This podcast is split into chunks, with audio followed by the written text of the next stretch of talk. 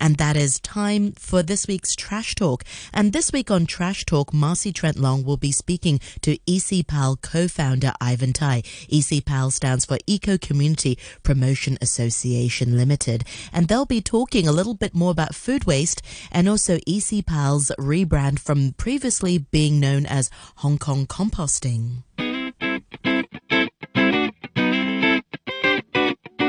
Good afternoon, Trash Talk listeners. Way back in May of 2020, we celebrated Hong Kong Composting's one year anniversary with Ming Chan on this show.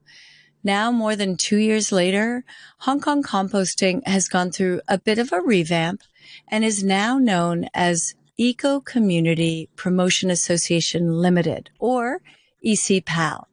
And here to update us on the food waste scene and composting and ECPAL is Ivan Tai, who co-founded ECPAL. Welcome to the show, Ivan.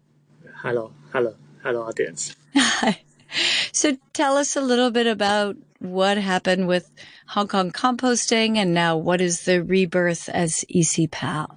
Okay, um, may I first introduce ECPAL? Sure. Uh, ECPAL is a non-profit green company uh, which aims to divert food waste from the landfill. And the full name of it is Eco Community Promotion Association Limited.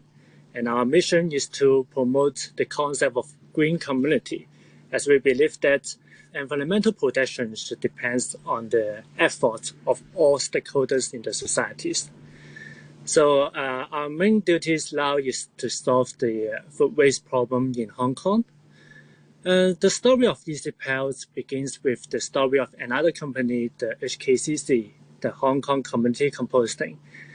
So their founders are three foreign ladies, and I was once their interns uh, when I'm still in university. Uh, I helped them mainly uh, for communication with the local Hong Kongers who speaks Cantonese. So I've learned a lot from them. And later, as COVID uh, out, and I knew that they were leaving Hong Kong, so I didn't want their efforts to be wasted. I want to continue their efforts and their missions. So I started up this company to to continue their work and hopes to further extend it. Yeah, that's great. Well, it's great that you were an intern with them. And so now you're, what, what's great is that the base is laid, right? You have the relationship with O Park One already. Um, you've, you've done all the lab testing so that they can take the composting, I think. and so how is it going to change a little bit under your leadership? Um, under my leadership, uh, I think this the worst is extended to more sectors. So uh, in the previous uh, case, the KCC is uh, only dealing with the residential food waste. And now we have our own trucks and drivers. So we will also collect food waste from the commercial and industrial sectors, such as the restaurants and also some offices in Hong Kong. And some of our clients are the local banks office, and their food waste, uh, all kind of food waste, uh, we are welcome. Yeah.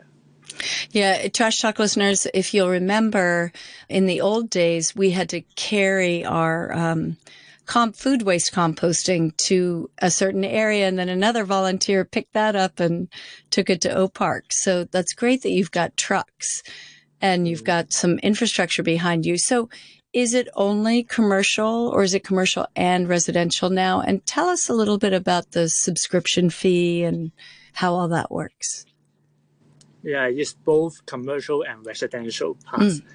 Yeah, and the, for the residential food waste, we run the subscription-based system, uh, with each household paying uh, around 110 Hong Kong dollars per month to get their food waste handled. Uh, some of the bins are located in the areas where the public can access them. So for those bins, uh, they are attached with a padlock, and the only the subscribers can know the passcode and to throw their uh, food waste into it. Um, the benefit okay. of this, yeah, the benefit of this is that uh, it prevents the contamination of the bins with other normal waste because when pedestrian walks by, when they see a bin, even there is some label saying that uh, it's only for food waste collection, uh, food waste collection. It's still uh, um, sometimes they still just throw normal waste into it. Oh yeah, so, all the time. Yeah. yeah, all the time. Yeah. so we don't want that, and so we mm. we um, we use this method to to prevent it. So can I hone in on that for a second? So as an example, I think it's Live Zero has one in front of their store. I don't know if that's residential or commercial, but is it if it is residential, does that mean then the Sai Ying Pun neighborhood people can come and put their food waste there? Yes, it's for residential, and uh, the people living in uh, Sai Ying Pun uh, can uh, just contact us, and if they are interested too, they can. Um, uh, we, we will set up a subscription, and they they can become our subscribers and throw their food waste into it. Actually, uh, some of our subscribers are not living in Sai Ying Pun, uh, but they live in further away in Hong Kong, like uh, in uh, Tsuen Wan, okay, and they are very uh, they are very enthusiastic, and they would like to save up their food waste in the freezer and to f- move the food waste to Sai Ying Pun Live Zero bins every week. That's so uh, great. I, I, really appreciate them. Yeah. I do too. Heroes. Trash talk heroes. Love it. Yeah. Yeah. Then how let's talk a little bit about then the commercial and what you're doing with the commercial side of things. Um, yeah, for the commercial part, um, they they will have much more food waste to to handle with. Yeah, for example, the restaurants, and every day they produce like um, 80 to 100 kilos of food waste. And for them, uh, we also provide a bin uh, to them, but it doesn't need a padlock because the bin can be, can be uh, yeah. put in, in, in the uh, kitchen already. So uh, we also collect the food waste every day. Uh, our trust just uh, drive through the districts and to collect the food waste point by point. And then uh, after the day, because we usually uh, collect food waste at night, uh, at that time the, the traffic will be much more easy for us. So uh, over the night, uh, we will send the food waste to O Park in the morning. Yeah. Oh, okay. So you have to, so you, and are they special kinds of trucks? I mean, are they like garbage trucks or something or? Oh, uh, we use a 5.5 tons tailgate truck. It's a, a smaller version of uh, trucks you normally see, but um, some of our trucks, uh, yeah, we, we prefer to use a bigger tanker trucks. Okay, uh, because as you know, Park is located in North Lantau, so the distance is quite far away. So uh, if we can collect more food waste at once and drive to Old It will co- reduce the carbon emission. Yeah. Yeah, exactly. But O Park isn't open 24 hours, right? So you have to wait until the morning. Yeah, yeah. Yeah, that's a bit complicated, isn't it? yeah, it's a bit complicated, but um, the schedule is okay for us. So and so, can you comment a little bit about? I had some statistics from our 2020 interview, which was something like EPD's latest numbers are an average of 3,255 tons of food waste was discarded daily in 2020. And in 2014, that number was 3,600 tons of food waste. I wouldn't call that a huge, you know, for six years, I wouldn't call that a huge improvement, but I know we had, you know, there's also COVID in between. So can you just talk about the landscape of food waste right now? Is it improving? Is it still frustrating? Is it, you know, what's going mm-hmm. on? Yeah. Uh, when you look at the numbers, uh, I think the uh, average food waste per day is uh, reduced a little bit uh, than before. But the recycled amount of food waste is uh, only around 100 tons per day, even though O Park can handle 200 tons of waste per day.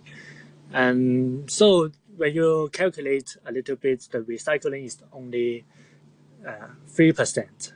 Okay, and when you look around other cities in, in the Asia, such as Seoul and um, Taipei, the re- food waste recycle rate can can be above ninety percent.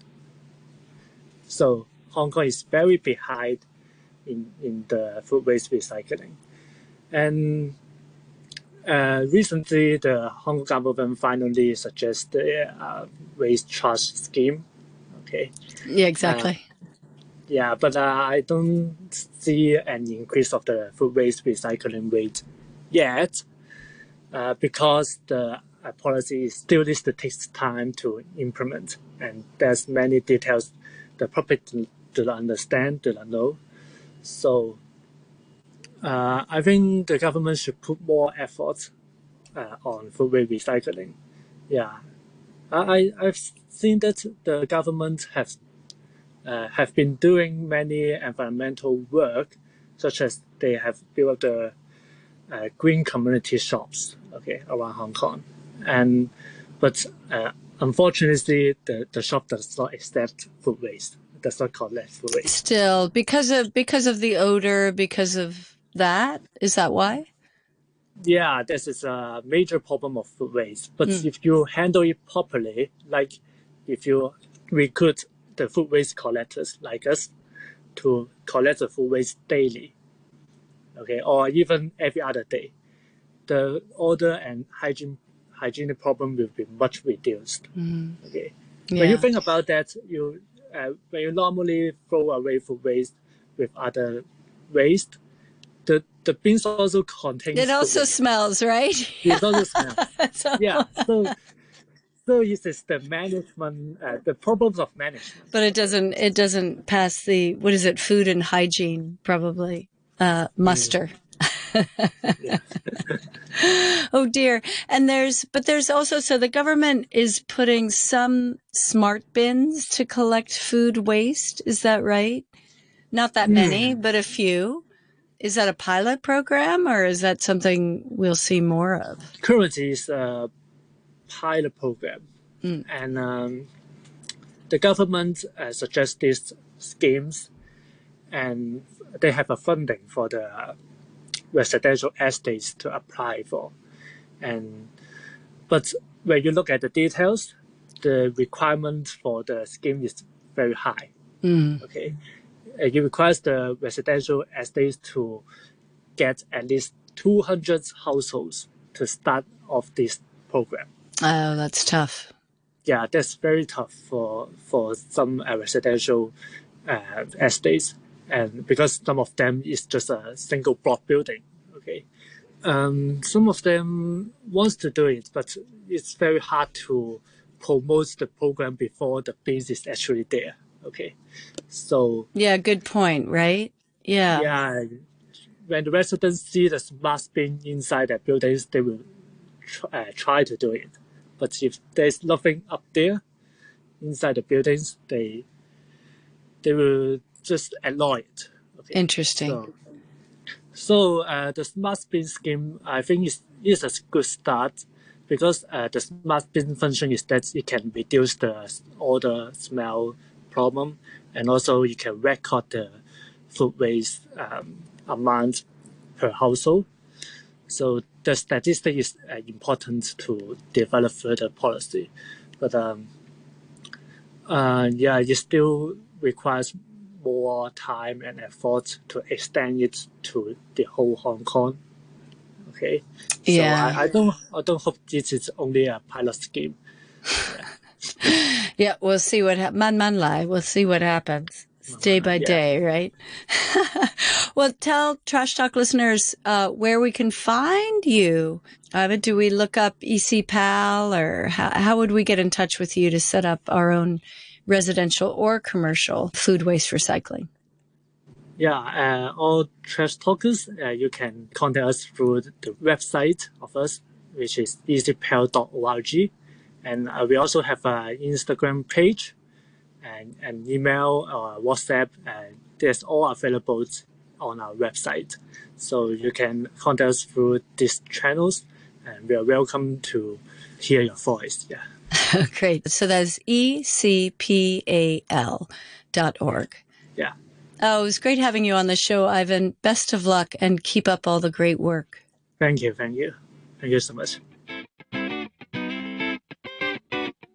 You can find all the Trash Talk episodes on iTunes and the RTHK on the Go app. Thanks to our partners, Plastic Free Seas. If you like what you hear, I also host the Sustainable Asia podcast on iTunes, Spotify, and YouTube for a more in-depth look at sustainability issues here in Asia. Many thanks once again to Marcy Trent Long for this week's Trash Talk. Trash Talk will be back again next Monday just after half past two. And this week, Marcy was speaking with the co-founder of ECPAL, which is the Eco Community Promotion Association, Ivan Tai.